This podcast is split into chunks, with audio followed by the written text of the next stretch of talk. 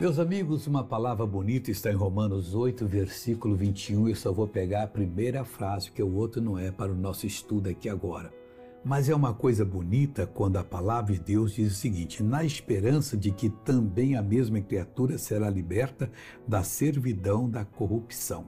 Essa palavra liberta a servidão, graças a Deus. Qualquer pessoa está destinada a ser liberta da servidão da corrupção. E que mais que diz aqui? Para a liberdade da glória de Deus. Aqui que eu quero abrir meu coração. Nós fomos libertos para a liberdade da glória dos filhos de Deus.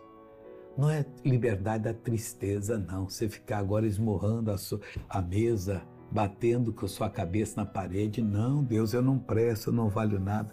Você errou, confessa a Deus. Foi errou contra seu marido, contra sua esposa? Vai lá e confessa. Contra seu patrão, vai lá e confessa. Não perca essa, essa declaração aqui. Você foi liberto da corrupção para a liberdade da glória dos filhos de Deus. Vale mais que qualquer coisa. Agora eu quero orar com você. Pai, em nome de Jesus.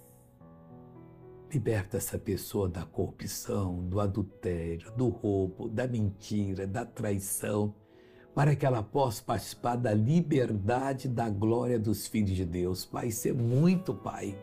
Deus, eu oro por essa pessoa, eu repreendo o mal da vida dela, de um diabo você perdeu essa vida, que ela já decidiu, está abençoada em nome de Jesus. Tenha um bom dia. Amém.